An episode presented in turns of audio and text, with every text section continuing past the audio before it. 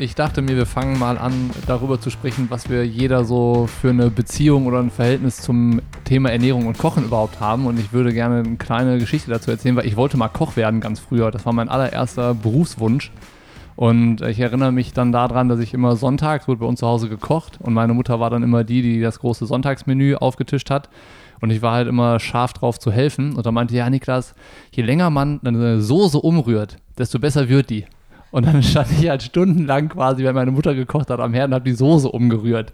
So, das ist meine ähm, kleine Geschichte zum Kochen und das, was mir irgendwie als allererstes da in Erinnerung geblieben ist. Und Stella, wie ist es bei dir? Wenn du an das Thema Kochen und Ernährung denkst, was äh, ploppt da auf? Äh, auch eine Kindheitserinnerung. Ich hatte ein Kochbuch.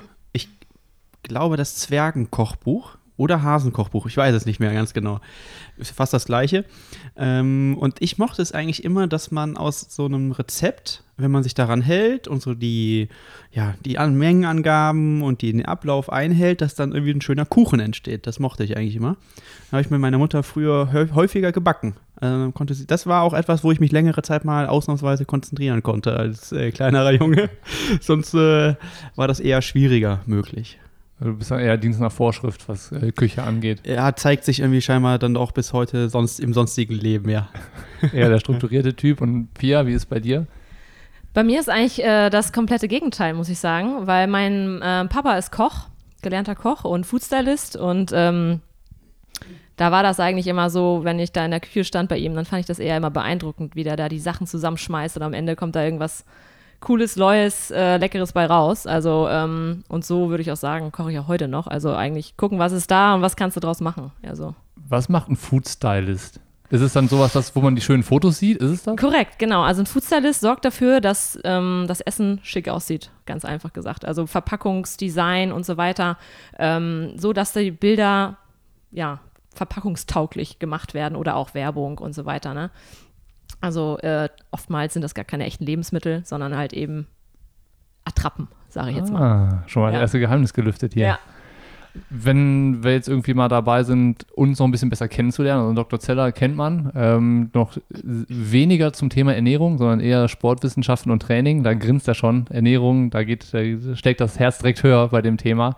Ähm, da weißt du aber, wovon du sprichst. Also wir gehen mit dem Thema immer bisher sensibel, sind wir sensibel umgegangen und haben halt, wenn wir uns damit beschäftigt haben, auch wirklich immer das Wort an Experten abgegeben. Und vielleicht kannst du einmal ein bisschen kurz dazu erzählen, was du über das Thema Ernährung weißt und was so dein Background ähm, dabei ist. Ja, also ich ähm, selber komme ja auch aus dem Leistungssport, ähm, aus der Leichtathletik und war dadurch im Prinzip ja Thema Training und Ernährung ähm, schon relativ früh mit in Kontakt. Und dann, ähm, ja, habe ich ja auch, äh, oder hatte ich das Glück, in den Genuss zu kommen, auch das eine oder andere Seminar beim äh, Dr. Zeller äh, zu haben. Also ich äh, habe ja auch einen sportwissenschaftlichen Hintergrund, auch an der Spore studiert, ähm, Bachelor und Master. Und ja, habe da aber dann irgendwie für mich äh, immer wieder gemerkt, so ja, ähm, meine Passion ist irgendwie ja die Ernährung. Äh, wie kann ich da noch, äh, ja, sage ich mal, die so manipulieren, dass ich eben Leistungsverbesserungen erzielen kann? Und habe mich da sehr früh mit auseinandergesetzt, aber halt eben auch mit ja, gewissen Kontroversen. Also ich habe mich auch mal eine Zeit lang vegan ernährt, ähm, bin schon lange, äh, lebe schon lange auch vegetarisch. Ähm, also also Geschichten, ähm, ja, hat mich schon immer interessiert und ähm, dann liest man ja halt auch super viel, ne? Und dann kommst du vom einen zum anderen und dann habe ich irgendwann gesagt, so, ähm, was ist denn jetzt Sache, ne? Weil, ähm, weißt du, heute ist das Trend, morgen das und ähm, ja, so habe ich mich im Prinzip dann dazu entschieden, mich in die Thematik so ein bisschen mehr einzuarbeiten und habe gesagt, okay, ich will mal wirklich gucken, äh, was ist denn jetzt irgendwie evidenzbasiert. Also was ist denn jetzt eine richtige Ernährung oder gibt es überhaupt eine richtige, gute, allgemeine Ernährung? Ne? Gibt es das? Also das wäre so eine Frage genau gewesen, die mir im Kopf ist bei, bei dem Thema.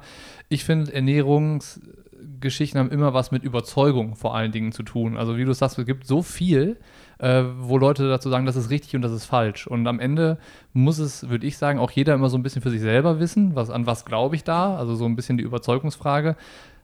Aber hast du irgendwie auf der Suche nach dem Richtigen und dem Falsch eine Antwort gefunden? Mm, ja, eigentlich schon. Ähm, weil eine Glaubensfrage sollte es irgendwie für mich nicht sein, weil wir glauben ja auch nicht an irgendwelche Trainingskonzepte, sondern wir wollen ja irgendwie was haben, was äh, handfest ist. Und Ähm, die Leute wollen halt immer irgendwie gerne schwarz oder weiß haben und bei Ernährung ist es aber im Prinzip grau, könnte man sagen. Also so dieser Mittelbereich zwischen Hit und Lit, den wir eigentlich nicht wollen. Ne? Das ist im Prinzip so äh, Ernährung, weil ähm, Ernährung ist individuell, ja, das, und es ist auch immer angepasst auf die Situation, also auf dein Ziel. Was willst du erreichen? Sportlicher Kontext, Gewichtsreduktion sind zwei Paar Schuhe zum Beispiel. Ne? Und ähm, da muss man sagen, es gibt Trends und die Trends, die kommen und die gehen, aber in der Sporternährung, da gibt es eigentlich ganz klare Handlungsempfehlungen und die haben sich über die Jahre ähm, ja, grundlegend nicht verändert. Da gibt es immer mal wieder neue Ansätze, aber es kommt eigentlich immer wieder zu ähm, ja, zu einem Grundkonzept zurück. Also da gibt es schon relativ klare Empfehlungen. Könntest du so die Basics zusammenfassen? Was sind so diese grundlegenden Empfehlungen, wo du sagst, das ist, hat sich eigentlich jetzt über die Jahre gar nicht mehr so krass verändert, sondern das ist das, worauf alles andere auch fußt? Ähm, ja, Grundlage Nummer eins ist, welche Energiesubstrate nutzen wir unter sportlicher Belastung? Na, so könnte man jetzt einsteigen. Und da wissen wir, glaube ich, alle, dass die Kohlenhydrate unsere vorrangige Energiequelle sind. Ähm, das heißt, was in der Sporternährung eigentlich immer postuliert wird, ist letztendlich die Verfügbarkeit von Kohlenhydraten rund um sportliche Belastung. Ähm, die haben einfach einen leistungsverbessernden Vorteil, beziehungsweise ähm, sind die Grundlage überhaupt, um auch gerade hochintensive Einheiten abrufen zu können. Das heißt, ähm, man spielt im Prinzip mit der Verfügbarkeit von Kohlenhydraten im Training ähm, und das ist auch, ja, evidenzbasiert. Da kann man sagen, ganz klar, wenn ich mehr Kohlenhydrate esse, ähm, beziehungsweise ausreichend vor allem auch esse vor hochintensiven Einheiten, dann habe ich auch entsprechend äh, Leistungsverbesserung im Vergleich zu keine Kohlenhydrate. Ja. So. Dr. Zeller, Pi hatte das gerade einmal so lapidar im Nebensatz angedeutet, so Hit und Lit. Äh, und dazwischen gibt es den Bereich, den man irgendwie nicht möchte. Wie kann man das, was Pia gerade gesagt hat, so diese, dieses ähm, diese Basics im Thema Ernährung mit den Basics in der Sportwissenschaft äh, verknüpfen und zusammenbringen. Ja, das hat der Pia fast jetzt gerade schon auch gemacht. Ähm, ich denke, vielleicht auch dann nochmal äh, zurück, so grau und schwarz-weiß, das wird ja auch in vielen Feldern momentan immer so argumentiert. Äh, am Ende des Tages, ich glaube auch in der Ernährung kann man von schwarz und weiß reden zum Teil. Weil wenn du zum Beispiel ein Hit-Training richtig vorbereiten willst, dann gibt es nur schwarz oder weiß. Also dann gibt es eigentlich nur falsch oder richtig, meiner Meinung nach. Also, äh, aber na klar ist das große äh, Gebiet der Ernährung ist natürlich dann auch schnell grau, weil es verschiedene Richtungen gibt und das ist dann mal dunkelgrau, mal hellgrau, äh, bis schwarz und weiß von mir aus. Aber ähm, ich denke, ganz grundsätzlich ist es halt nochmal wichtig, das aufzugreifen, was Pia eben gesagt hat, nämlich äh, wir wissen eigentlich schon seit sehr, sehr langer Zeit, wie ein Substratstoffwechsel aussieht unter Belastung, dass man das manipulieren kann. Das haben wir ja auch schon öfters zum Beispiel auch in den YouTube-Videos erklärt. Ähm, und das ist auch im Grunde, das ist keine Philosophie mehr oder kein Glauben. Das finde ich auch nochmal ganz gut, dass du das eben gesagt hast, weil da wird ja auch immer nochmal so eine ah, so was Pseudowissenschaftliches oder, oder immer so, ja, irgendwie so eine, ja, das ist tatsächlich so eine Grauzone, irgendwie so ein bisschen ähm, beschrieben häufiger oder fast schon so philosophisch beschrieben. Und, und äh, da haben wir ja auch häufig schon versucht, in Sachen Training ähm, Sachen eigentlich viel klarer darzustellen, eine klare Kausalität darzustellen. Und ich meine, dass man das auch in Verbindung mit der Ernährung machen kann. Und das war ja auch die Hauptidee jetzt in diesem Buch, das quasi deckungsgleich übereinander zu bringen, dass wir sagen, okay, wenn du einen gewissen Trainingsumfang, zum Beispiel aber eben auch im Lit-Bereich hast, dann musst du trotzdem eine gewisse Kohlentragverfügbarkeit, so würde ich das vor allen Dingen dann mal nennen, ähm, vorweisen können oder aufrechterhalten. Ansonsten wirst du auch diese vier Stunden oder von mir aus auch mal sechs Stunden am Tag im Trainingslager ist das, glaube ich, nicht unüblich, wenn du morgens eine Stunde schwimmst, mittags drei bis vier Stunden Rad fährst und noch abends eine Stunde läufst und noch ein bisschen Athletik machst, wo vielleicht auch noch mal eine neue Anforderung hinzukommt äh, kommst du ja sehr schnell auf einen hohen Umfang. Und äh, dann ist es eigentlich egal, ob da was Hochintensives dabei war oder nicht. Du hast einfach einen extrem hohen Energieturnover und den musst du eben entsprechend auch versorgen. Ansonsten kannst du eben auch keine Fette ver vernünftig verbrennen. Äh, auch wenn es dann immer hier und da mal kleine ähm, Zusammenhänge gibt, die dann erklärt werden, die aber so eigentlich gar nicht stimmen, beziehungsweise die Leistungsfähigkeit darüber nicht äh, erbracht werden kann. Ähm, und äh, ja, also ich denke, deswegen ist es so wichtig, das übereinzubringen.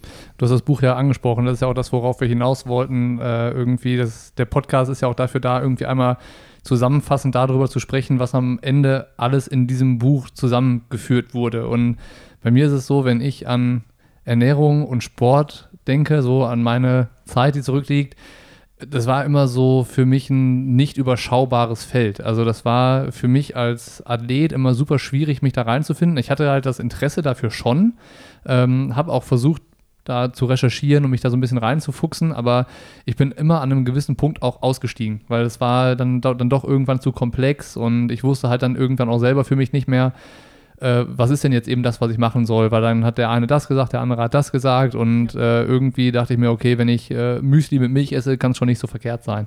Äh, aber äh, so ist es ja nicht.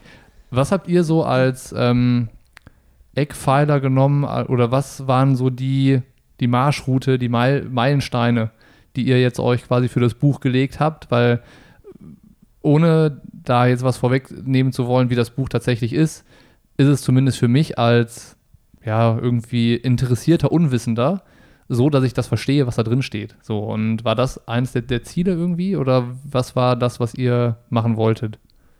Ja, absolut. Also genau das, was du im Prinzip gerade gesagt hast. Es soll leicht verständlich sein und es soll eben auch zeigen, dass Sporternährung auch an sich kein Hexenwerk ist. Ne?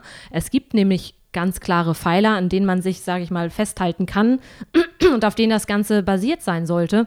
Und ähm, ja, das wollten wir mit unserem Buch eben darlegen und äh, da war das Kernziel zu zeigen, ähm, wie das in der Praxis aussehen kann. Kannst du die Eckpfeiler einmal ganz kurz noch nennen?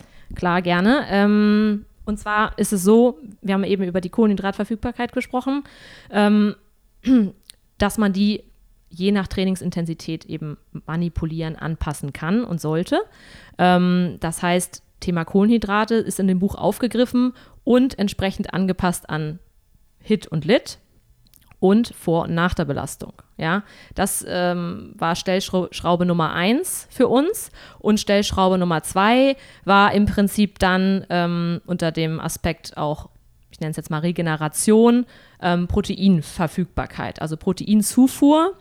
Ähm, unmittelbar auch nach der Belastung. Das heißt, das Konzept nochmal vielleicht verständlich ist vor allem darauf ausgelegt, was sollte ich vielleicht vor einer Belastung essen, und was danach. Ja, was hilft mir unmittelbar erstmal Performance im Training zu liefern und was hilft mir aber auch dabei, die Anpassung hinterher zu gewährleisten und äh, auch gegebenenfalls am nächsten Tag wieder fit zu sein. Was mich dann gewundert hat, als ich das äh, so beim ersten Mal durchgeschaut habe, das Buch war, dass halt nicht Müsli und Milch als Rezepte drin stand, sondern auch sowas wie, wie Burger und Pommes.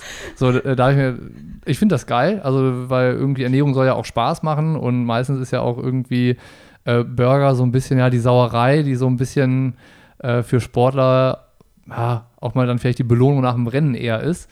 Wie hat das seinen Weg in äh, das Buch gefunden? Wie, wie kann man erklären, dass da in dem Buch für Sportler Burger drinstehen? Das geht doch nicht. Spezieller Wunsch eines Tab einzelnen Herrn, den alle kennen. Ja, aber genau das war so der Punkt. Ähm, Jana und ich ähm, haben eigentlich so gesagt, pass mal auf, äh, Sporternährung, das soll ja nicht irgendwie, ähm, weiß ich nicht, langweilig sein und muss auch nicht langweilig sein. Und es kommt ja auch immer darauf an, wie du das Ganze zubereitest. Und da wollten wir halt eben aufzeigen, man kann Sporternährung mit dem richtigen Rezept eben auch, äh, sag ich mal, interessant über einen Burger oder über ähm, was auch immer. Wir haben ja auch Snacks drin, Kuchen und so weiter. Ähm, das kann man auch irgendwie sportgerecht machen. Und das war das Ziel. Man muss jetzt aber auch mal sagen, nicht, dass die Leute sich jetzt denken, was ist ein Big Mac oder so drin. Ne? Das ist, äh, ich, ich lese es einfach mal vor, das ist der Black Bean Burger, so mit Süßkartoffeln. Ja. So, äh, das ist nochmal eine andere Ebene, glaube ich. Ja. Äh, und äh, insgesamt sind da nochmal ganz, ganz andere Gerichte drin. Also jetzt nicht, dass ihr denken, äh, das ist ein Fast Food äh, Cheat Meal Kochheft oder Kochbuch. Daran wollte ich ähm, nicht, also daran ja, wollte ich jetzt gar nicht aufhängen. Ich wollte nur genau. sagen, dass wenn man man sich die Gerichte anschaut, ähm, du kannst ja vielleicht, wenn du das Buch schon in der Hand hast, gleich nochmal irgendwie so kurz drüber fliegen und so das eine oder andere nochmal eben äh, vorlesen, dass man auch ein bisschen ein Bild davon bekommt, was stehen da eigentlich für Ding, äh, Rezepte und Gerichte drin. Äh, einfach, das war jetzt so das eine Thema, ich war so halt überrascht, dass das da drin ist, aber auch dann so vom Ding her, wenn ich das in das Buch in die Hand nehme, wirkt es halt nicht wie ein sportwissenschaftlich verstaubtes Ding, was ich irgendwie erstmal studieren muss, bevor ich den Herd anschmeißen kann, sondern das macht halt irgendwie Bock und das kann ich auch einem guten Kumpel, der mit Sport eigentlich nichts zu tun hat, äh, zu tun Ja. hat, in die Hand drücken, so, ne? Da haben wir auch viel drüber gesprochen, ne? wie viel Theorie wollen wir da reinpacken, also wie viel Information ist nötig, um das zu verstehen, nämlich was hier drin steht. Und dann sind wir sehr schnell auf den Punkt gekommen, nee, wir wollen das ja praxis angewendet oder in der Praxis anwendbar äh, umsetzen. Und deshalb ist das ganz, ganz low gehalten, dass die Voraussetzungen und auch das Wissen, was implementiert ist, sondern es ist eher, man muss sich gar nicht so viele Gedanken machen, man kann eigentlich äh, einkaufen, kochen oder backen oder was auch immer und loslegen. Und, und ähm, das war eigentlich so das Entscheidende, glaube ich. Ja? Also, dass wir gesagt haben, okay, ähm, diese, ähm, es sollen ja ein paar werden, das kann man, glaube ich, schon mal sagen, das ist ja Teil 1, das ist ja saisonal auch ähm, geplant, das ist ja die, äh, die Summer Edition. Ähm, und ähm, es soll ja vielleicht auch irgendwann noch mal was anderes geben. Das können wir, glaube ich, schon mal ganz vorsichtig anteasern. Aber ähm, das war das Ziel wirklich, okay, wir wollen das, was es auch schon häufiger am Markt gibt, nämlich so Kochbücher, Kochhefte, wie auch immer, mit Rezeptideen aufgreifen. Da steht ja jetzt auch nicht drin, ja, der, weiß ich nicht, äh, du musst das so und so garen, weil, sondern da steht einfach nur drin, du musst es garen. So. Und ähm, das aufzugreifen, aber eben auf die Sportlerwelt und äh, adaptiert an Körpergewicht, Kohlenhydratverfügbarkeit, Proteine und so weiter angepasst. Ich glaube, das war das Entscheidende. Ja, und ähm, das spiegelt sich halt auch in der Handhabung des Buchs wieder. Also selbst wer jetzt, sage ich mal, äh, nicht mal mehr Bock hat, unseren kleinen Einleitungsteil zu lesen, der ist auch in der Lage, das äh, Buch zu nutzen, weil eben ähm, über ja eine, gra eine grafische Aufmachung ähm, direkt erkennbar ist, Pre oder Post, Hit oder Lit. Also relativ simpel. Das war jetzt so ein bisschen bisher das Was, was wir besprochen haben. ne? Also was habt ihr da gemacht mit diesem Buch und was ist da reingeflossen? Immer, dann ist immer, das hört sich schön an und gute Ideen. Wie habt ihr das dann am Ende gemacht? Also es ist ja irgendwie auch so, dass da Protagonisten sozusagen beispielhaft das äh, Buch so mit durchleben. Ähm, vielleicht kannst du das nochmal erklären, weil ich glaube, das ist auch äh, interessant, dass man ähm, ja nicht nur weiß, was ist das eigentlich, sondern wie habt ihr das geschafft, irgendwie die Ideen, die ihr hattet, dann auch irgendwie in Form zu bringen? Ja, Basti hat es ja im Prinzip gerade schon ähm, ja, angesprochen. Sporternährung orientiert sich natürlich an verschiedenen Körperkompositionen. Jeder Athlet ist anders, jeder Athlet braucht entsprechend eine andere Energiezufuhr und äh, das wollten wir natürlich unbedingt gerne aufnehmen und ähm, haben deshalb ja, begleitend durch dieses Heft sozusagen zwei ähm, Personen geschaffen. Ein, eine Person ist 60 Kilo schwer, die andere 75 Kilo, kann man schon mal so sagen. Ähm, und hat, haben halt eben daran in Anlehnung die Rezepte konzipiert, um aufzuzeigen, okay, wie groß müssen die Portionen überhaupt sein? Ähm, und die Gerichte eben auch so konzipiert, dass dann die Kohlenhydrat- und Proteinmengen entsprechend äh, äh, auch ja, adäquat sind. So. Und Das heißt, wenn ich jetzt mit Tamara äh, kochen würde, dann würde ich eine andere Portionsgröße logischerweise zu mir nehmen, als sie das tut. Ja, und dann findest du das ja häufig in, in, in Kochbüchern und auch, sag ich mal mal, keine Ahnung, auf irgendwelchen, äh, gut, das sind jetzt eher so Fertigmahlzeiten, also du siehst ja immer für so und so viele Personen oder sind so und so viele Portionen. Mehrwertangaben oder sowas. Dann. Ja, genau, aber die Nährwertangaben findest du auch drin. Aber der Punkt ist, ähm, es sind jetzt nicht die klassischen Portionsgrößen, sondern es ist alles halt evidence-based in Abhängigkeit deines Körpergewichts. Also du brauchst halt eine gewisse Menge an Kohlenhydraten und Proteinen pro Tag, je nach Trainingsinhalt eben, ähm, um optimale Leistungen erzielen zu können, um dich optimal regenerieren zu können und somit halt auch dann kontinuierlich trainieren zu können. Und äh, das findest du dann da eben drin, aber eben auf dein Körpergewicht. Und äh, es gibt ja wahrscheinlich auch welche, die sind jetzt nicht 60 und 75 Kilo schwer, aber die können sich daran ja leicht orientieren. Äh, und ich sag mal so, das dauert dann vielleicht zwei, drei Rezepte oder wenn du einmal ein Rezept gekocht hast, dann weißt du ja, ja, ich brauche so und so viel davon. Ähm, aber wir wollten halt nicht, zum Beispiel gibt es ja auch, mach ein Drittel Teller davon, zwei Drittel davon. Also irgendwie ein Drittel, keine Ahnung, äh, Sättigungsbeilage, dann ein Drittel Gemüse und ein Drittel, weiß ich nicht, Proteine. So, das fanden wir halt auch irgendwie schwer, weil das halt super, also wie groß ist der Teller und, und äh, was trainierst du? Das ist immer alles mm, so ein bisschen wischiwaschi. Da wollten wir schon eine relativ genaue Angabe geben, aber ohne die Leute zu, dazu zu zwingen, jetzt irgendwie ständig ihr Essen zu wiegen, weil das wollen wir ja auch nicht. Sondern dass man eine gute Orientierung hat und daraus lernt man dann ja und daraus kann man auch wieder Routinen schaffen. Also muss ich eigentlich, wenn ich das, ich, ich muss nicht mehr großartig selber drüber nachdenken.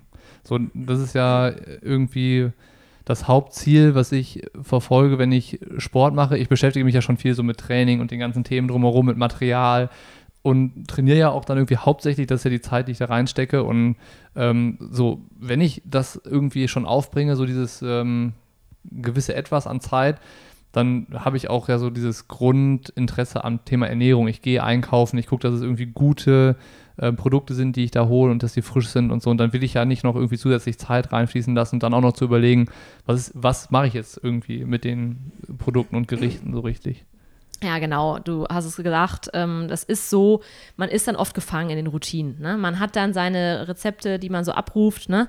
Und wir wollten halt einfach mal ein bisschen frischen Wind reinbringen. Haben einfach gesagt, okay, ähm, es sollen trotzdem einfache Rezepte sein. Der zeitliche Aufwand soll auch nicht hoch sein. Also der Durchschnitt der Rezepte, sage ich mal, dauert wirklich 20 bis 30 Minuten. Na klar haben wir auch welche, die dauern eine Stunde, aber das ist auch teilweise passive Zeit. Also ist im Ofen und du kannst währenddessen was anderes machen. Ja, also ähm, es sollte einfach ähm, ja, von der Handhabung möglichst leicht sein und trotzdem halt mal ein bisschen neuen Input geben. Was man noch zu den Rezepten sagen kann, ist jetzt äh, nicht so, dass man oder ihr euch äh, bei chefkoch.de hingesetzt habt und gesagt hat, ja, ich brauche jetzt mal irgendwie ein Rezept für Produkt XY, sondern das sind ja selbst geschriebene Rezepte. Wenn ich jetzt eine Idee habe über irgendein Gericht, mir würde nie einfallen, wie ich das koche, wenn ich nicht ein Rezept habe. So, das würde mich noch interessieren, wie kommt man, wie, wie kreiere ich ein Rezept? Oh, das ist eine sehr gute Frage. Ähm, natürlich orientierst du dich ein Stück weit so an Sachen, die du schon mal gesehen hast. Ich meine, man hat natürlich schon viele Kochbücher gesehen und auch gelesen. Ähm, aber letztendlich, ja, haben wir gesagt, was wollen wir drin haben? Also, weiß nicht, Jana und ich waren dann auch immer so in Absprache, haben gesagt, okay, jetzt Beispiel Burger, wollen wir irgendwie haben? Ah, da müssen wir irgendwas machen. Also, wir hatten schon dann eher so diese Idee, in welche Richtung soll das Rezept gehen und haben uns dann ähm, überlegt, ja, was könnte, was könnte der Inhalt sein? Und dann fängst du wirklich bei Null an. Ähm, ja, und muss erstmal testen, stimmen die Mengenangaben, äh, die Verhältnisse untereinander und so weiter, Gewürze. Also das ist schon dann auch ein Prozess, den du dadurch läufst. Ja, und ein Highlight war für mich wirklich, als ich äh, dann die von der Idee gehört habe, dass wir quasi über, wir haben ja quasi immer so eine, so eine Grundlage, das ist dann irgendwie die Sättigungsbeilage, sag ich jetzt mal. Also die, vor allem die Kohlenhydrate sind das dann. Aber meine in Quinoa, was ich jetzt gelernt habe, ist, ist die Quinoa. Ja, das ist ja, weiblich, stimmt. feminin. Äh, also die Quinoa, äh, da sind ja auch super viele Aminosäuren drin und so weiter. Ähm, deswegen aber trotzdem als, als Sättigungsbeilage beschrieben und dann aber das Prinzip der Toppings. Und ähm, es ist also egal, es ist ja kein veganes äh, oder vegetarisches oder Mischkost-Kochbuch, sondern es ist eigentlich alles drei in einem. Äh, und so wie Nick auch schon mal gesagt hat, man kann auch alles äh, draufhauen von den Sachen. ähm, aber der Punkt ist, und das fand ich wirklich super, also Pia hat sich dann unfassbar, das ist ja so ein bisschen, wie kriegt man dann das Rezept hin, äh, Gedanken gemacht und unheimlich viel konzipiert. Das heißt, wenn du jetzt sagst, wir haben jetzt, sag ich mal, 100 Gramm äh, Hühnchenfleisch, ja, wie viel Gramm von, was, äh, weiß ich nicht, von irgendeinem Feta-Käse oder von einem Tofu brauchst du jetzt, um auf die gleiche Proteinmenge zu kommen? So, und äh, das wird ja wahrscheinlich dann mehr sein, würde ich jetzt mal schätzen. Ne? Ähm, aber es ist dann aber trotzdem noch so konzipiert, dass du dann eben auf diese Mengen kommst. Und ähm, das habe ich so auch noch nie gesehen irgendwie und auch gerade im Sportkontext dann auf deine, sage ich jetzt mal, in der Regeneration äh, 25 bis 30 Gramm Proteine zu kommen äh, in so einem Post-Workout, das ist ja super wichtig. Ähm, und dann halt auch zu gucken, nicht nur, dass wir da feste Mahlzeiten haben, sondern es sind ja auch so, so Art Smoothies drin oder mal ein Snack oder, oder mal leicht verdauliche Sachen, damit du die Energie auch schnell aufnehmen kannst. Vor allen Dingen eben auch nach der Belastung. Das ist ja auch so ein bisschen, also wie baut man so ein Rezept zusammen? Kommt ja auch darauf an, äh, wann, also was willst du trainieren und wann nimmst du es zu dir? Ich schiebe das nochmal ganz kurz ein. Wenn man jetzt euch zuhört in den ersten, ich guck mal eben, 25 Minuten, das klingt wahnsinnig komplex. Also es ist wirklich so, dass man denkt so, boah, Alter, was ist das für ein Buch? Ne? Also ich wollte das nur nochmal sagen, wir zerlegen das ja gerade auch hier von der Grundidee, wie das Ganze entstanden ist, bis zum fertigen Produkt. Ähm, nicht, dass die Leute jetzt denken, so, boah, das kaufe ich mir aber besser mal nicht, das ist ja viel, viel zu schwer. Also ich bin in dem ja, Fall. keine Angst. Ich glaube, in dem Fall kann ich die äh, Schnittmenge durch unsere Hörerschaft ganz gut äh, repräsentieren, weil ähm, ich bin bei sowas auch eher so, ja, der zurückhaltende Typ und der sagt so, nee, das ist mir alles zu viel. Und ich kann sagen, ist bei dem Buch wirklich ganz anders. Und jetzt geht es ja hier darum, einfach mal alles so aufzurollen. Und äh, wenn man das Ding in der Hand hat, ist es halt irgendwie so, dass man ähm, dann weiß, was ihr euch alles für Gedanken gemacht habt, also wie komplex das eigentlich ist. Und vielleicht kannst du, Pia, auch nochmal dazu erzählen, ähm, wie lange das dauert, so ein Kochbuch mit 34 Rezepten ähm, von der Idee ähm, bis zum fertigen Ding, was dann im Online-Shop steht, ähm, äh, zu machen. Also wie viel was habt ihr alles gemacht? Ich meine, ich war irgendwann, habe ich mal Nick besucht hier zu Hause, da standet ihr in der Küche, habt gekocht, jedes Gericht, habt alles fotografiert hier. Das Ganz halt, zufällig warst du an dem Tag da, ne? ich habe nichts probiert. Als, als hätte er es nicht geahnt. Ich, ich habe nur geguckt, ich habe nichts ja. probiert. nur gucken, nicht anfassen. Nick, Nick war der Probeesser oder Testesser, bestimmt so wie der aussieht. Oh. ähm, nee, aber es ist halt ein komplettes Selfmade-Ding und das ist ja auch nochmal spannend. Also, dass es halt nicht irgendwie zusammengezogen ist und dann irgendwie äh, raus damit, sondern es ist halt 100% Selfmade und das ist vielleicht auch nochmal interessant zu hören, ähm, wie, da, wie ihr daran gearbeitet habt. Ja, also hätte uns irgendwie Anfang des Jahres jemand gesagt, wir bringen dieses Jahr ein Kochbuch raus, hätte ich gesagt, äh, weiß ich nichts von, ja. Also äh, das, äh, das, die Idee, die kam tatsächlich, ich weiß gar nicht, ich glaube, es war im Februar kam die Idee auf und ähm, ja, und dann, weiß nicht, hat Nick äh, Jana gesagt, pass mal auf, irgendwie die Leute interessiert auch, was, was, was esse ich denn so den ganzen Tag? Dann kam Jana zu mir und naja, dann haben wir gebrainstormt, okay, machen wir, machen wir ein Kochbuch. So, und dann, ähm, ja, muss man sagen, haben wir ja die Corona-Zeit ähm, dafür genutzt, ja, sehr intensiv daran zu arbeiten. Also man kann im Prinzip sagen, wir waren die letzten vier Monate damit zugange ähm, das Buch auf die Beine zu stellen. Ähm, wir haben ja unglaublich viel, viele Stunden da rein gesteckt und investiert. Ähm, das darf man jetzt sich gar nicht so vor Augen führen, wie viel Zeit. Und wir haben dann eben auch alles wirklich zu zweit gekocht und fotografiert. Ähm, und Jana hat dann am Ende dieses geniale Ding daraus gemacht. Wer es dann mal sieht, wird, wird ja hoffentlich auch so wie ich empfinden, dass das ein ziemlich geiles Teil ist, so von der Optik. Aber ähm, ja, also ich würde sagen, es waren jetzt wirklich vier Monate sehr intensive Arbeit, dann auch zu überlegen, okay, wie bringen wir es an Mann? Und dann ja, auch die ja, Idee jetzt überhaupt, das dann auch mit euch zu machen, das war, war schon ziemlich viel dann alles. Ja, und ich möchte mal ganz kurz sagen, ähm, Nick hat es ja, du hast es ja eben eingeleitet, dass Nick die ganzen, oder wir haben ja die Fragen bekommen aufgrund von Nicks Vlogs. Und dann haben die Leute ja gesagt, ja, also er hat ja mal gefragt, was wünscht ihr euch denn? Was soll ich denn zeigen? Und dann haben die Leute gesagt, ja, zeig mal, was du isst. So, das ist dann auch immer schwierig. Dann hat er ja, glaube ich, das, Jana weiß das, er kriegt jetzt ja eher mit, dann irgendwie, glaube ich, ein Video mal gemacht, so, wo er gezeigt hat, morgens habe ich das gegessen, mittags das und abends war es dann doch wieder eine Pizza oder so gefühlt. ähm, und, äh, aber, und wir haben ja auch schon, ich weiß nicht, wie viele Videos mittlerweile über das Thema Ernährung gemacht und das ist ja auch teilweise in den Videos als Teilelement mit drin. Aber das ist ja genau das, was Pia ganz am Anfang beschrieben hat. Es sind ja immer nur Teilinformationen.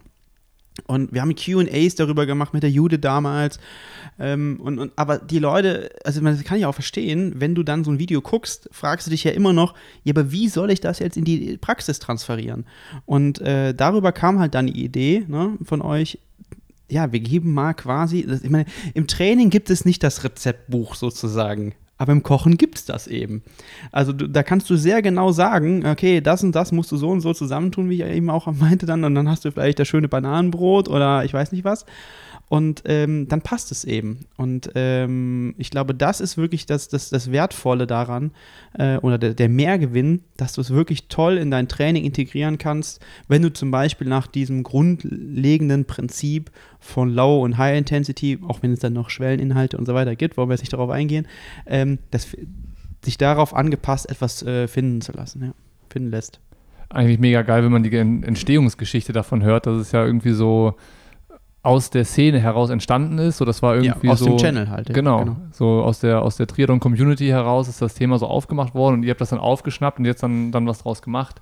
Mega geil. Und dann auch, ähm, wenn man jetzt mal nach dem ersten Instagram-Post, wo es irgendwie auf drei Kanälen und dann noch auf eurem privaten geteilt habt, so das Feedback sieht, es ist halt genau dann die Frage, sind genau die Fragen gekommen, so ja, ich weiß, ich müsste Hit und Lit entsprechend äh, mich auch ernähren, ich weiß aber nicht wie äh, wenn man das dann so das erste Feedback mal so, so mitbekommt, ne? wie ist dann dir und äh, Jana das so ergangen, wenn man sieht, ah, okay, scheinbar ist das äh, ganz, ganz gut geworden, was wir gemacht haben und äh, die vier Monate, also fühlt sich das dann so an, als hätte sich das gelohnt, das gemacht zu haben oder wie war so das erste Gefühl so? Ja, das wird sich noch zeigen, aber so der, der erste Eindruck war ja jetzt irgendwie doch, ähm, ja, sehr positiv, so als hätten die Leute quasi, wie du schon sagst, darauf gewartet. Ähm, aber ja, wir sind natürlich jetzt gespannt, wie es dann tatsächlich angenommen wird ähm, weil wir uns ja eben, wie wir gerade gesagt haben, viele Gedanken gemacht haben. Ähm, aber sind froh, dass das jetzt so, ja, im ersten Anlauf sozusagen so gut rüberkam. Also ich würde ja mal sagen, es hat sich auf jeden Fall schon gelohnt weil ihr habt ja einfach ein tolles Projekt erstmal umgesetzt und das lohnt sich ja auch immer für einen persönlich, ja, finde ich dann nochmal. Und das ist ja nicht immer nur davon abhängig, ob das jetzt hm, Leute sich dann organisieren oder so, sondern es ist ja auch einfach mal, ihr habt da zusammen was echt in kurzer Zeit aufgestellt, was wahrscheinlich, wir haben es ja zu zwei, drei Leuten mal erzählt und die haben uns einen Vogel gezeigt, wie das denn gehen soll. Also was macht ihr denn noch? Also die Leute haben immer gedacht, wir würden das machen und wir so, nee, nee, nee, also da sind wir raus. Ähm, und ich glaube, Nick und ich sowieso nicht, hätten das äh, auch inhaltlich wahrscheinlich gar nicht nicht. Aber in der kurzen Zeit hätten wir es auch gar nicht geschafft. So, also deswegen nochmal, also was ihr in kurzer Zeit geschafft habt, das ist mm, außergewöhnlich. Das, glaube ich, kann man auch mal so formulieren. Und äh, was ich aber eben auch nochmal sagen wollte, ähm, ist, ich freue mich jetzt schon, weil das haben wir ja auf dem Channel auch immer wieder so gemacht und das ist ja die Grundsätzlich, oder so ist ja auch die Grundidee entstanden. Wir werden ja auch versuchen, dann in Zukunft auf das Feedback einzugehen und vielleicht auch mal, wenn das, wir können jetzt nicht immer Einzelwünsche, ja, äh, wir machen ja auch nicht für jede Zwischenfrage nochmal ein neues Video, aber große Themenblöcke, wenn das häufiger aufkommt, zu integrieren in die weiteren Auflagen. Das Schöne ist ja, dass es zeitgemäß ist. Also ne, der Wunsch danach ist ja auch irgendwie aus der aktuellen Zeit heraus ähm, entstanden. Zell hatte wieder seine Hustenanfälle. Das äh, gibt auch wieder Kommentare ohne Ende. Viele Grüße an Valentin. Wie geht, geht das jetzt damit weiter? Du hast es gerade schon so angeteasert und ihr beide gerade so ein bisschen, das kommen halt irgendwie zu, zukünftige Editionen davon. Äh, ist es dann so irgendwie, das nächste ist nicht mehr nach Hit und Lit, sondern irgendwie, äh, weiß ich nicht, nach Schwellentraining und anderen Geschichten mhm. oder was ist da so, gibt's, ich meine, jetzt das erste Ding ist raus, kann man dann auch über die, die nächsten Ideen schon sprechen? Ja, natürlich. Also ich meine, ähm, das Konzept ist ja erstmal, wie gesagt, evidence-based. Das heißt, das wird sich jetzt nicht ähm, grundlegend verändern. Ne? Aber ähm, doch, die nächste Auflage ist komplett ketogen. Ja, klar. Und die danach ist dann, äh, weiß ich nicht, nur noch alles High Fat. Ähm, ähm, ach nee, du hast ja ketogen gesagt. Ich ja. Paleo, sorry. Paleo, können wir Paleo auch machen. können wir auch machen. Ja. Paleo machen wir, dann machen wir. Und alles rückwärts wieder. Ja. ja. Und dann nochmal von vorne. Ja. ja. Ähm, genau, nee, also wir haben natürlich jetzt die Summer Edition. Ähm, das heißt, saisonale Rezepte auch, haben wir, glaube ich, auch noch nicht gesagt. Ähm, und klar, die Planung ist schon so, dass wir denken, ja, wir haben auch Bock, was fürs Thema Herbst, Winter, Frühling zu machen. Und ähm, ja, ich denke mal, ähm, also wir sind schon in der Planung, kann man ja so sagen. Also die nächsten Rezeptideen sind auf jeden Fall schon da. Ähm, da wollen wir auf jeden Fall weitermachen und äh, mehr Rezepte liefern, weil irgendwann ist man ja vielleicht auch mal durch mit dem Buch und hat Bock auf Neues. Ich würde nur mal eine Sache gerne aufgreifen, die mir gerade nochmal in den Sinn gekommen ist, was ihr am Anfang so zwei, drei Mal gesagt habt, ist die Ernährung manipulieren. Könnt ihr das nochmal ganz kurz erklären? Äh, das ist, glaube ich, auch sowas, das hört sich wahnsinnig cool an, aber vielleicht kannst du nochmal erklären, was das bedeutet, Dr. Zeller. Ja, Ernährung, Ernährung manipulieren ist es vielleicht nicht, aber es ist die Kohlenhydratverfügbarkeit beziehungsweise die Reaktion des Körpers auf die Kohlenhydratverfügbarkeit. Und ähm, ich glaube, was man mittlerweile sehr genau weiß, und das zeigen auch immer wieder aktuelle Studien oder auch die letzten Jahre im Grunde schon, man kann Training und Ernährung heute nicht mehr voneinander trennen. Also gerade, das mag im Age-Group-Bereich auch immer noch funktionieren. Ich meine, wenn man das je nach Niveau auch da und Ambition betreibt, aber umso höher du im Level kommst, desto eher kannst du das nicht mehr voneinander trennen. Und wir wissen, dass sich gewisse ähm, Kohlenhydratverfügbarkeiten ähm, auf die Anpassung des Körpers ähm, in den jeweiligen ja, Signalkaskaden, also vor allen Dingen an Anpassungen im Stoffwechsel, Fettstoffwechsel und so weiter oder mitochondriale, ähm, also Neubildung und so weiter, sehr stark auswirkt. Äh, und er aber eben, und das fand ich auch ganz wichtig, das hat Pia ganz am Anfang schon gesagt, ähm, wenn du hochintensive Reize, wo wir auch mittlerweile wissen, egal ob du auf der Langdistanz oder der Kurzdistanz startest, dass es unheimlich wichtig ist, um zum Beispiel deine maximale Sauerstoffnahme eben auszuprägen, brauchst du eine hohe Kohlenhydratverfügbarkeit. Ansonsten kannst du diese Leistungen oder die Laufgeschwindigkeit oder die Schwimmgeschwindigkeit in dem Maße überhaupt nicht erzielen. Das heißt, ich komme in diesen Bereich, der wichtig ist, nicht du, rein. Genau, du kommst da vielleicht initial mal rein, aber äh, wahrscheinlich nicht über die ganze Serie, je nachdem, wie lange die Serie überhaupt braucht. Oder aber eben, du forderst deinen Körper so stark, dass du zum Beispiel in eine Atrophie kommst, also in Katabolenzustand, wo du Muskelstrukturen abbaust, wo du Immunzellen abbaust, die jetzt sind ja auch mehr oder weniger Proteinstrukturen. Und dann muss man sich vielleicht langfristig nicht wundern, dass man dann infektanfälliger ist. Ähm, weil nur, wir wissen, wir sagen das immer so salopp, aber ich, es ist doch, äh, glaube ich, auch in den letzten Wochen und Monaten immer wieder klarer geworden, dass eine hohe Kontinuität eigentlich nur zum Ziel führt. Das haben wir, also was heißt klarer geworden, aber wir haben es ja immer wieder auch bestärkt und gesagt, ne, Kontinuität ist der Schlüssel zum Erfolg. Das haben wir auch im Coaches Corner wieder äh, besprochen. Und da spielt die Ernährung eine ganz klare Rolle, weil wir wussten vor zehn Jahren auch schon, dass wir intensiv trainieren müssen. Aber hätte mir vor zehn Jahren jemand gesagt, aber wenn du davor das und das isst und danach das und das, äh, wäre ich wahrscheinlich nicht eine Woche später krank gewesen. Ähm, wir hatten dann so Trends wie, ja, wir essen einfach mal so wenig wie möglich, ja, ähm, weil dann werden wir ja leichter. So. Und deswegen ist es auch wichtig äh, zu sagen, okay, wir haben, oder die Pia hat Rezepte entwickelt und wir haben es halt evidence-based so gemacht, dass wir eine optimale Trainingsadaptation erzielen. Das Ziel des Buches ist nicht, eine Gewichtsreduktion. Das ist ganz, ganz wichtig zu sagen. Also es ist ja kein Diätbuch oder, oder also zur Gewichtsabnahme, sondern es ist sehr klar auf Trainingsinhalte bezogen. Und äh, vielleicht auch da mal ein Blick nach Norwegen im, im letzten QA-Video von Christian Blumefeld, der äh, sagt, Ernährung ist für mich vor allen Dingen erstmal genug zu essen. Klar, die Jungs trainieren auch richtig viel, aber das zählt auch bei jedem anderen so. Und ich habe teilweise das gerade so in einem ambitionierten Age-Group-Bereich das Gefühl, dass es dann, klar, geht schnell Richtung Körperkult, ne? Ähm, und dann geht es da schnell darum, einen niedrigen Körperfettanteil zu haben. Aber es geht eigentlich immer nur darum, das Training optimal zu adaptieren. Das ist immer das Ziel. Deshalb trainiert ihr. Ansonsten braucht ihr nicht trainieren, dann könnt ihr auch, keine Ahnung, wenn es um Körperkult geht, könnt ihr auch Bodybuilding machen. Da ist nämlich der Körperkult am meisten ausgeprägt. Du hast gerade, äh, als er das gesagt hatte, was das Ziel von, von dem ganzen Unterfangen war, nochmal so genickt und gesagt, ja genau, willst du das nochmal unterstreichen? Ja, genau. Also ich finde es wichtig, dass du das nochmal gesagt hast, äh, Basti, weil ähm, das ist jetzt hier kein äh, Abnehmenbuch oder sowas, ja. Das war auch nie das Ziel und wird es auch nicht sein, weil es geht um sportliche Leistungsfähigkeit, ganz klar.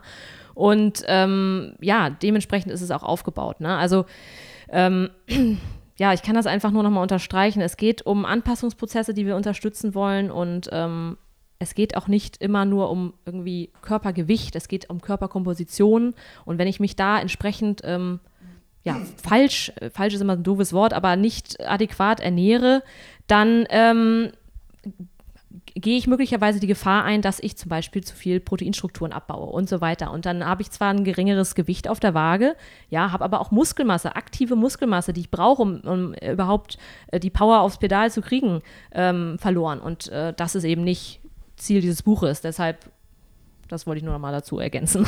Und ich meine, langfristig muss man auch immer so sagen. Äh, wir haben das ja in dem ersten Teil des Energie, äh, oder was haben wir gesagt, ähm, Gewichtsmanagement haben wir es, glaube ich, genannt, die Reihe, die haben wir auch noch nicht fortgeführt, auch aus gewissen Gründen noch nicht. Ähm, aber da habe ich es ja auch immer gesagt, Leute, es geht immer auch um Energieverbrauch. So, und jetzt sagen wir mal, eine Leistungsfähigkeit steigt von einer 55er VSA Max auf eine 60er VSA Max langfristig, jetzt nicht innerhalb von drei Monaten, aber vielleicht innerhalb von anderthalb, zwei Jahren dann wird damit deine Schwelle ja auch höher und auch dein Grundlagenverbrauch. Das heißt, wenn du einfach nur Low Intensity dann trainierst, verbrauchst du wahrscheinlich in der Stunde knapp 100 Kilokalorien, vielleicht zum Teil sogar mehr als vorher. So, wenn du das Day in, Day out machst, dann kannst du dir ja schnell überlegen, wann du wie Gewicht abnehmen äh, wirst oder Fett oxidieren wirst und somit vielleicht auch Gewichts- oder Fett äh, reduzieren wirst. Das aber schön langfristig passiert. Das heißt, eine erhöhte Leistungsfähigkeit ist eigentlich der beste Parameter oder der, der, ja, die, die beste Vorhersage, dass du langfristig auch Gewicht reduzieren wirst. Und das ist ja auch der Grund, warum leistungsfähige Personen meistens auch gar kein Problem haben, ihr Gewicht zu regulieren, weil die brauchen ja nur einmal ein bisschen weniger essen oder einfach ein bisschen mehr trainieren und schon haben sie es wieder. Und dann beschweren sich ja die Leute, ach, wie geht das bei denen? Bei denen geht es immer so einfach. Das ist eigentlich der Grund dafür. Ja? Also wenn du, ich meine, wenn du im Topsport eine 80er Sauerstoffaufnahme hast, dann hast du eine Schwelle von XY und die, die, für die ist eine Stunde Kilokalorien pro, pro Stunde zu verbrauchen eigentlich gar kein Problem. Ja, und ähm, vielleicht nochmal dazu, die Sportler wissen halt dann eben auch in diesen Bereichen, die Ernährung ist abhängig von dem, was ich trainiere. Das heißt, wenn ich wenig trainiere, brauche ich nicht so viel essen wie an einem äh, Tag, wo ich sechs Stunden trainiere. Ja, das heißt, das Ganze geht immer äh, in Anpassung einher und vielleicht ist das vielen auch nicht bewusst und das wollen wir halt auch ein bisschen aufzeigen. Wir haben auch so Beispieltage hier in dem Buch noch drin, wo man halt sieht, ähm, okay, wie viel Energie muss denn Nick jetzt äh, zu sich nehmen an so einem Tag oder im Verhältnis dazu, ja. Also an einem Ruhetag zum Beispiel oder an einem, an einem Trainingstag. Wir haben es jetzt an Trainingstagen ja, wir haben verschiedene gemacht. Ne? Wir haben verschiedene Tage, aber verschiedene Belastungssituationen auch dargestellt. Und ähm, ja, es ist einfach wichtig, dass man so ein gewisses Gefühl dafür bekommt. Man macht sich so viel Gedanken über die Trainingsinhalte und so weiter äh, ist dann froh, die umgesetzt zu haben, aber möglicherweise habe ich überhaupt nicht äh, den ganzen Benefit davon, wenn ich eben nicht entsprechend mich auch äh, energetisch über die Ernährung versorgt habe. Vorhin sind wir ein bisschen an dem, ähm, bei der Antwort davor war das äh, Stichwort Gewichtskomposition. Nee, Körperkomposition. Ich habe schon, äh, ihr seht, ich bin Experte. Ja, fast das Gleiche. Wie das Gewicht zusammenkommt. Ich habe das Wort kommt. zum ersten Mal gerade gehört, deshalb wollte ich auch nachfragen, äh, ob du das nochmal erklären könntest, weil ich denke, je mehr die Leute so mitnehmen und erfahren, ähm, desto besser verstehen sie auch, warum das Buch vielleicht nachher Sinn macht und ähm, das Thema Ernährung, was das für eine Rolle spielt eigentlich. Ähm, Körperkomposition, was ist ja, das? Ist jetzt, klingt äh, hochgestochen, heißt nichts anderes als Körperzusammensetzung. Entschuldigung, äh, hätte ich auch gleich so sagen können. Ähm, also, wie ist das Verhältnis von passiver zu aktiver Masse? Ganz einfach gesagt, wie viel Muskelmasse habe ich und wie viel Fettmasse habe ich? Ja? Und da ist natürlich klar, ähm, dass wir möglichst viel aktive Masse, Muskelmasse haben wollen, ähm, weil die passive Masse muss mitbewegt werden. Logisch ähm, und hat dementsprechend äh, brauchst du dann höheren, höheren energetischen Aufwand und das heißt, wir wollen natürlich diese Fettmasse reduzieren und einen möglichst hohen Anteil an Muskelmasse haben. Ja? Und deswegen immer wichtig, ein Gewicht auf der Waage sagt noch nichts aus, weil es kann auch sein, dass äh, sich meine Zusammensetzung äh, der einzelnen Bestandteile eben verändert hat, mir das aber die Waage so eins zu eins nicht widerspiegelt hört sich nach einem ziemlich wichtigen Parameter so an für mich als Athlet, dass ich eigentlich weiß, wie das Verhältnis da jeweils ist, aber äh, da hilft der Weg auf die Waage dann nicht. Wie finde ich denn das raus? Ja, also es gibt ja verschiedene äh, ja, Möglichkeiten, daraus herauszufinden. Also du kannst im Grunde einfach mal so eine Body-Impedanz-Analyse vielleicht mal irgendwo machen lassen. Das ist aber immer ein schwieriges Thema. Und das ist ja auch nichts für den Alltag. Ich gehe ja. nicht jeden Tag irgendwie zu einem Experten. Nein, nein, nein. Einmal ja gut, ansonsten, ich meine so ein bisschen, also, aber gehen wir erstmal so die, die, die Skalen so durch. Das, das kann man durchaus auch mal bei einem vernünftigen Hausarzt oder so machen lassen, der vielleicht einen sportmedizinischen Hintergrund hat. Da muss man aber gucken, dass es standardisiert ist. Will ich jetzt nicht das Fass großartig aufmachen. Dann gibt es ja diese berühmten Kaliperzangen, ja, also wo die, die Hautfaltendicke ja eigentlich nur misst und das könnte man theoretisch machen, wenn man das will. Da gibt es auch unterschiedliche Verfahren, so 10 Punkte. 7, 3 Punkten, 6 Punkten, wie viel auch immer.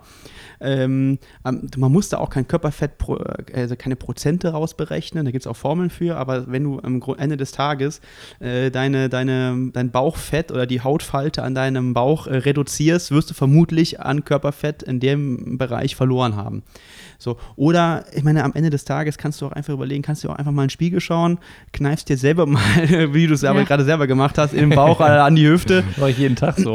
Und, und wiegst dich dazu und dann hast du ja auch ein Empfinden und dann kannst du es da heraus entwickeln. Das soll ja vor allen Dingen auch ein, ein gesundes Bewusstsein sein und nicht, oh Gott, ja, jetzt habe ich aber hier und, und da jetzt wieder zu viel. Ähm, das ist ja auch einfach eine Entwicklung, die man da aufzeigen sollte. Und äh, vielleicht auch nochmal der Vorteil von einer erhöhten aktiven äh, Muskelmasse, ja, ähm, ist ja auch einfach, okay, du hast es eben schon gesagt, Ruheumsatz ist höher, äh, wenn, der, wenn der Wert steigt. Ähm, du hast eine erhöhte Sauerstoffaufnahme absolut betrachtet. Das ist dir das ist gerade für einen Ironman ähm, ein ganz, ganz wichtiger Parameter, weil das ist übrigens das, woran damals Fares mit Patrick dran gearbeitet hat, weil er immer zu leicht war fürs Fahrradfahren. Äh, hat er, glaube ich, weiß nicht, vier Kilo zugenommen, Muskelmasse. Da haben wir sehr viel dran gearbeitet, weil für ihn auch gar nicht so schwer, äh, leicht, weil es ja auch im Ausdauerbereich schwer ist, gerade auf dem Bereich, in dem Bereich oder auf dem Level so viel zuzunehmen. Also vor allem sinnvolle Masse zuzunehmen. Sinnvolle genau. Maske, Masse. Ähm, einfach nur, damit er absolut mehr Leistung generieren kann, weil er eben auch absolut mehr Sauerstoff umsetzen kann. So, jetzt zum Beispiel Nick hat das Problem jetzt nicht. Ne? Der ist ja eher ein großer äh, Typ, 1,93 Meter, glaube ich. Der hat genug Masse, ja, Muskelmasse, um eben auch absolut hohe Leistung treten zu können. Für den wäre das jetzt nicht unbedingt äh, notwendig nicht notwendig, äh, Körpergewicht ja, quasi in Muskelmasse ja. umzuwandeln oder überhaupt die Masse zu erhöhen. Genau, ja, ja, genau. Ja. Gibt es da so sowas wie so eine Faustformel auch, das ideale Gewicht oder ist das halt echt so, dass man sagt, nee, der hat einfach schwere Knochen? So, der wiegt halt 80 Kilo bei gleicher Körpergröße wie einer, der äh, 70 wiegt. Gibt's ja. Ist der eine dann fett und der andere dünn oder ist es dann irgendwie trotzdem kann der 80, 80 Kilogramm schwere Typ auch ähm, Also, gut körperkonstituiert? Ich, ich würde mal eins, also das kommt ja vor allen Dingen immer auf die Strecke an, wobei auch das ist eigentlich schon längst widerlegt. Aber jetzt gehen wir mal auf den Ironman, weil wahrscheinlich viele, die hier zuhören, machen ja Ironman. Da ist das Gewicht maximal überschätzt von der Bedeutung in der Leistungsfähigkeit, weil du läufst nicht schnell. Das, muss, das klingt ja immer hart, aber du läufst nicht schnell. Du musst das Gewicht zwar längere Zeit tragen, aber es ist nicht von entscheidender Bedeutung. Fahrradfahren ist es nicht verkehrt, außer du bist ja, das ist, das ist vielleicht manchmal so der Nachteil vom Nick, weil er hat halt relativ breite äh, Schultern vom Schwimmen, deswegen kann er wahrscheinlich gar nicht so aerodynamisch auf dem Fahrrad sitzen. Aber im Grunde auch da wird das Gewicht getragen und wenn du da eine hohe Leistung treten kannst, ist nicht verkehrt, wenn du das vor allen Dingen dann auch optimal noch viel über Fette generieren kannst. Äh, Und beim Schwimmen ist es eh egal, weil dann wird dein Körpergewicht getragen. So. Du hast bei dem Thema gerade so ein bisschen geschmunzelt. Ja, ich, ich finde, es ist ein ganz äh, schwieriges Thema und auch eine schwierige Frage, weil man die nicht äh, mit einem Satz beantworten kann. Weil, Gerne ähm, auch in zwei. ja, weil, ähm, was jetzt gesagt, ein Ironman-Athlet, da sieht es vielleicht so aus, bei, ähm, ich meine, das ist jetzt nicht unsere Zielgruppe, aber um das mal das Spektrum mal zu eröffnen, ein Boxer, ein Turner, ja, ähm, hat ganz anders, unterschiedliche Anforderungen. Das heißt, je nach Sportart und wo ich mich befinde, ähm, habe ich unterschiedliche ja, ich will es gar nicht so nennen, aber erstrebenswerte Körperkompositionen, ja. Das heißt, natürlich kann man sagen, ähm, grundlegend, dass ein geringerer Fettanteil, ja, nicht äh, unteres Limit, sondern einfach gering, ähm, von Vorteil ist und eine hohe Muskelmasse möglicherweise auch, aber halt eben auch nicht im Übermaß. Ähm, von daher muss man das tatsächlich individuell dann ab. Ja, also ich finde das gut, dass du das, Spektrum mal ein bisschen geöffnet hast, weil zum Beispiel im Boxen ist es ja, da hast du Gewichtsklassen und natürlich schauen dann die, die Boxer oder Boxerinnen, dass sie dann äh, am Tag X, wenn sie ge äh, gewogen werden, also beim Einwiegen, dass sie genau ganz knapp darunter sind. So, das wird natürlich auch teilweise mit Strategien durchgeführt, die gesundheitsschädlich, kann man glaube ich schon so sagen. Also mit Ausschwitzen und komplett dehydrieren und so weiter. Aber da guckst du natürlich, dass diese aktive Muskelmasse so ein Optimum triffst, damit du dann bei diesem Einwiegen quasi mit deiner hohen Muskelmasse, aber mit einem ganz niedrigen Körperfettanteil und einem ganz niedrigen Anteil an Flüssigkeit in deinem Körper genau diese ähm, Spanne oder genau diesen Wert triffst, damit du dann, die gehen ja von der Waage runter und ziehen sich erstmal alles rein, was bei drei nicht auf den Bäumen ist quasi. Ähm, so, das ist aber eine ganz andere Fragestellung, ja. Ne? Und äh, vielleicht auch mal eben, bevor jetzt Leute anfangen zu kommentieren, ja, aber es kann ja nicht sein, dann könnte der 100 Kilo schwere äh, Ironman ja dann Ironman gewinnen. Das ist natürlich auch wieder nicht in Extremen zu, zu denken, aber es ist nicht schlimm, wenn man ein, zwei Kilo äh, schwerer, leichter ist. Wenn man sich das anguckt in der Weltspitze, hast du ja auch diese Variation. Ähm, und ähm, auch auf der Kurzdistanz, um das vielleicht nochmal kurz, hast du das auch. Also Richard Murray, könnt ihr, könnt ihr ja mal gucken, der ist gar nicht so leicht, wie man immer denken würde. Äh, das ist ein sehr kräftiger, muskulöser, der hat sehr viel aktive Masse, das ist nämlich genau dieser Begriff. Ähm, und vielleicht äh, mehr als, weiß ich nicht, ein, Jonathan Brownlee zum Beispiel oder ein Mario Mola oder wer auch immer, der da vorne rumturnt. Ähm, und deswegen, aber ich glaube, warum um das Körpergewicht immer so ein großes Spiel gemacht wird, ist auf der einen Seite dieser Körperkult, das habe ich ja eben schon mal angesprochen, und auf der anderen Seite ist es ein sehr leicht zu messender Parameter. Eine Haushaltswaage hat jeder zu Hause. Ich kann da morgens raufgehen und wenn sich da was verändert, mache ich mir direkt Gedanken, warum. So. Und ähm, ich glaube, das ist so eigentlich die, die Hauptfragestellung, äh, warum das eigentlich immer so wichtig wird und immer wieder argumentiert wird und immer wieder so aufploppt. Und, und deswegen war es uns einfach wichtig, davon wegzukommen und eher Richtung Trainingsanpassung, Optimierung zu gehen. Wir sind jetzt ein bisschen auch abgedriftet, wollte ich nochmal sagen. Ne? Also jetzt sind wir hier irgendwie beim Boxen ein bisschen irgendwie hingekommen. Äh, lass uns nochmal kurz über das äh, Buch sprechen, weil die Zielgruppe ist ja dann doch schon interessant. Also an wen richtet sich das jetzt? Muss ich äh, der Ironman-Athlet sein? Ähm, ist das irgendwie dann für mich das richtige Buch oder ähm, eignet sich das auch für mich, wenn ich irgendwie sage, so, boah, ich habe gerade mal angefangen mit dem Sport, ich muss erstmal verstehen, wie ich richtig trainiere und, und sowas. Also ähm, welches Level brauche ich, um mit dem Buch Spaß zu haben?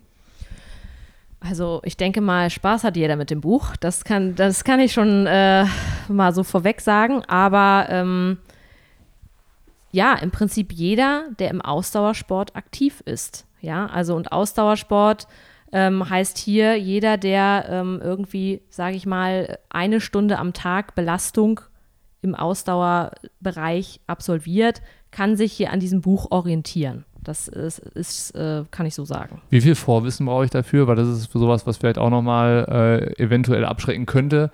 Das ist ja auch so ein Thema, du hast ja das Buch so über Trainings- und Sportwissenschaften geschrieben. Da war es da Voraussetzung, dass man schon ein Ja. gewisses Wissen darüber hat. Ganz anderes Ziel auch. Ganz ne? anderes Ziel, klar, aber ähm, was ist für das Buch Voraussetzung oder ähm, was muss ich wissen? Im Prinzip ähm, musst du nichts wissen, weil du kannst dir dein Wissen hier über dieses Buch wunderbar aneignen. Also, So kann selbst Julian Fritzenschaft anwenden. Viele Grüße, Julian. Ja? äh, der konnte ja, weiß ich nicht, vor, vor einem Jahr noch keine Spaghetti kochen, angeblich. Also auch für ihn Ist ein Rezept schon. drin, wie man Wasser kocht, ja? Ja, ja, genau. Äh, Den Herd anstellen, also das sollte man vielleicht wissen. Ja? ja. Was ist noch nicht gesagt, was euch irgendwie auf der Seele brennt, was ich irgendwie vielleicht auch vergessen habe? Ähm, ich hatte das Buch in der Hand, ich habe es mir durchgeguckt, ich habe am Anfang einmal gesagt, wie ich das irgendwie ähm, empfunden habe, dass mir das äh, Buch irgendwie weiterhilft, auch wenn ich nicht derjenige bin, der so super gerne tief einsteigt, sondern ich, mir reicht das, wenn ich einfach nur weiß, warum, wieso und wie funktioniert äh, Gibt es noch irgendwas, was ich eurer Meinung nach vergessen habe oder wo ihr noch gerne sagen würdet, das, das müssen wir noch unbedingt loswerden? Also ich glaube, uns ist einfach noch sind so zwei, drei Sachen wichtig. Also habt einfach einen, ja, ein gut, also entwickelt einfach, wenn ihr es noch nicht habt, aber oder behaltet es ein gutes Körpergefühl, ein natürliches Körpergefühl, das wollen wir damit unterstützen. Deswegen konzentrieren wir uns ja eher auf Training. Ähm, in dem Buch sind viele saisonale ähm, Inhalte drin oder Lebensmittel, das haben wir eben schon mal gesagt. Ein paar Ausnahmen gibt es, natürlich klar. Ne? Der Ahornsirup kommt jetzt wahrscheinlich jetzt nicht hier von um die Ecke. Äh, aber auf der anderen Seite würden wir uns auch wünschen, und das haben wir, glaube ich, auch reingeschrieben, dass ihr regional äh, Sachen kauft, unterstützt die regionalen äh, Landwirte, äh, die regionalen Läden und achtet auf eine hohe Qualität und gerne auch Bio. Das haben wir jetzt nicht vorausgesetzt, ne? da steht jetzt nicht drin, mach das und das. Da wollten wir uns, das soll ja jeder für sich selbst entscheiden, ist auch eine Frage des Portemonnaies am Ende oder des, des, ja, des äh, Geldbeutels. Ähm, aber das wäre uns einfach wichtig, ähm, dass man das einfach noch mit integriert und habt Spaß daran. Also äh, freut euch auf das Kochen und, und äh, vielleicht auch mal zusammen kochen. Wir, sind, wir haben ja auch immer den Crew-Gedanken noch. Ähm, ich glaube, das macht auch immer Spaß. Das hat mal auch, auch ich, euch beiden, also Jana sitzt ja auch, muss man sagen, ähm, auch immer angesehen. Das zusammen macht ja, machen ja die meisten Dinge irgendwie mehr Spaß und das wäre toll, äh, wenn es dann vielleicht demnächst auch äh, Where's the Food Cruise, äh, was für ein Wort, äh, gibt. Auf jeden Fall ist der Punkt mit dem Spaß was, was ich gerne noch ergänzt hätte, bevor wir gleich einen Punkt machen, weil ich habe mit dem Ding an sich nichts zu tun. Also ich war ja hier nur so derjenige, der das Gespräch so ein bisschen gedenkt hatte, das ist ja eigentlich ein Projekt so von, komplett, komplett von euch. Aber irgendwie Triathlon und Training soll an erster Stelle erstmal Spaß machen. Ne? Man kann immer tiefer einsteigen und man kann Fortbildung machen und man kann alles irgendwie, keine Ahnung, bis aufs Kleinste ähm, herausfinden und filtern.